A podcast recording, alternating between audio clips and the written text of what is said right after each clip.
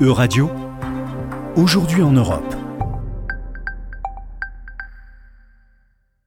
Bonjour à toutes et à tous, bonjour Juliane. Commençons ce journal en nous intéressant au blocage du fonds de relance de la Pologne par la Commission européenne, un bras de fer qui pourrait bientôt toucher à sa fin après la promesse du gouvernement polonais de se soumettre aux réglementations européennes en matière d'indépendance de la justice.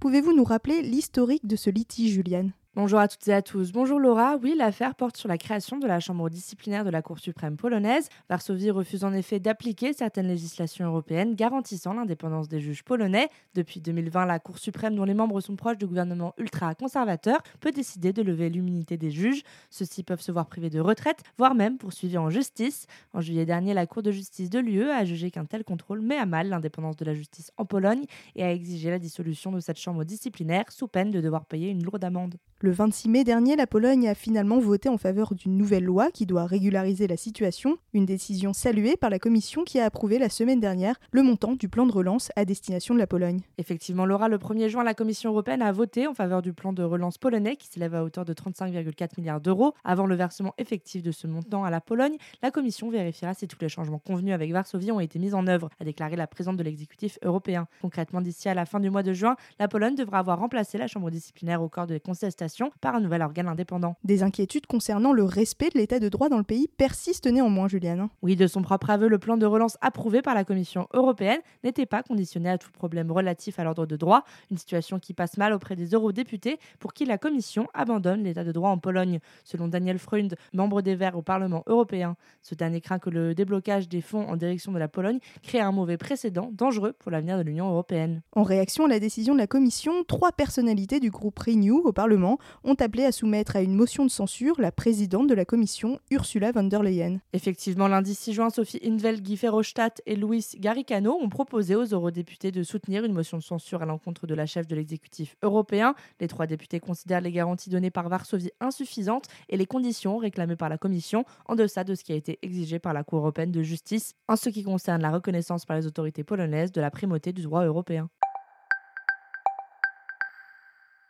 Continuons ce journal en nous rendant aux portes de l'Union européenne, au Kosovo, où de violents affrontements entre la police et des manifestants ont eu lieu lundi dernier. Oui, Laura, lundi six juin, des centaines d'anciens combattants du Kosovo ont affronté la police lors d'une manifestation visant à réclamer une augmentation des pensions. Les forces de police ont empêché les manifestants d'entrer dans le Parlement de Pristina. Les députés y examinent une nouvelle législation visant à augmenter le salaire minimum dans le pays. Effectivement, une loi qui vise à faire passer le salaire minimum de cent soixante-dix à deux cent cinquante euros par mois, mais qui ne concerne pas les pensions des anciens militaires, une mesure qui est vécue par eux comme une injustice. L'agitation de lundi dernier a permis aux manifestants de repousser l'adoption de la nouvelle législation. Le Fonds monétaire international et d'autres institutions financières ont d'ailleurs prévenu que le pays ne pouvait se permettre d'accorder des indemnités plus élevées à ses anciens militaires. Oui, Laura, le F M I considère le taux de corruption et de pauvreté dans le pays trop important pour justifier une hausse des pensions des vétérans kosovars. Depuis plus, on le rappelle, les dirigeants de cette armée formée lors de la séparation du Kosovo avec la Serbie à la fin des années quatre-vingt-dix sont aujourd'hui jugés par un tribunal pour crimes de guerre à La Haye.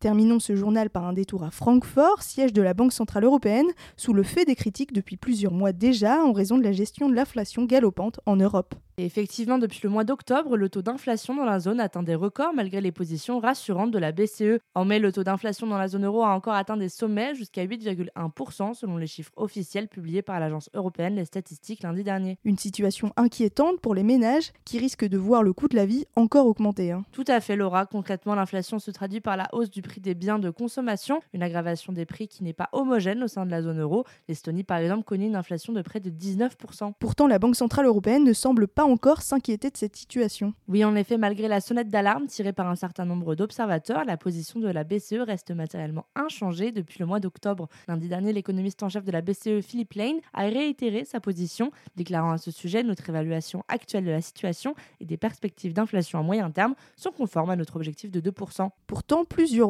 se font entendre au sein même de la B C E et appellent à une action plus résolue. Effectivement, Laura, cette semaine, les membres de la B C E se réunissent à nouveau pour décider des prochaines actions de la B C E pour tenter de contrer ou non l'inflation, et une minorité non négligeable des membres préconise davantage de mesures, une première depuis le mois d'octobre. Merci Juliane et merci à tous pour votre attention.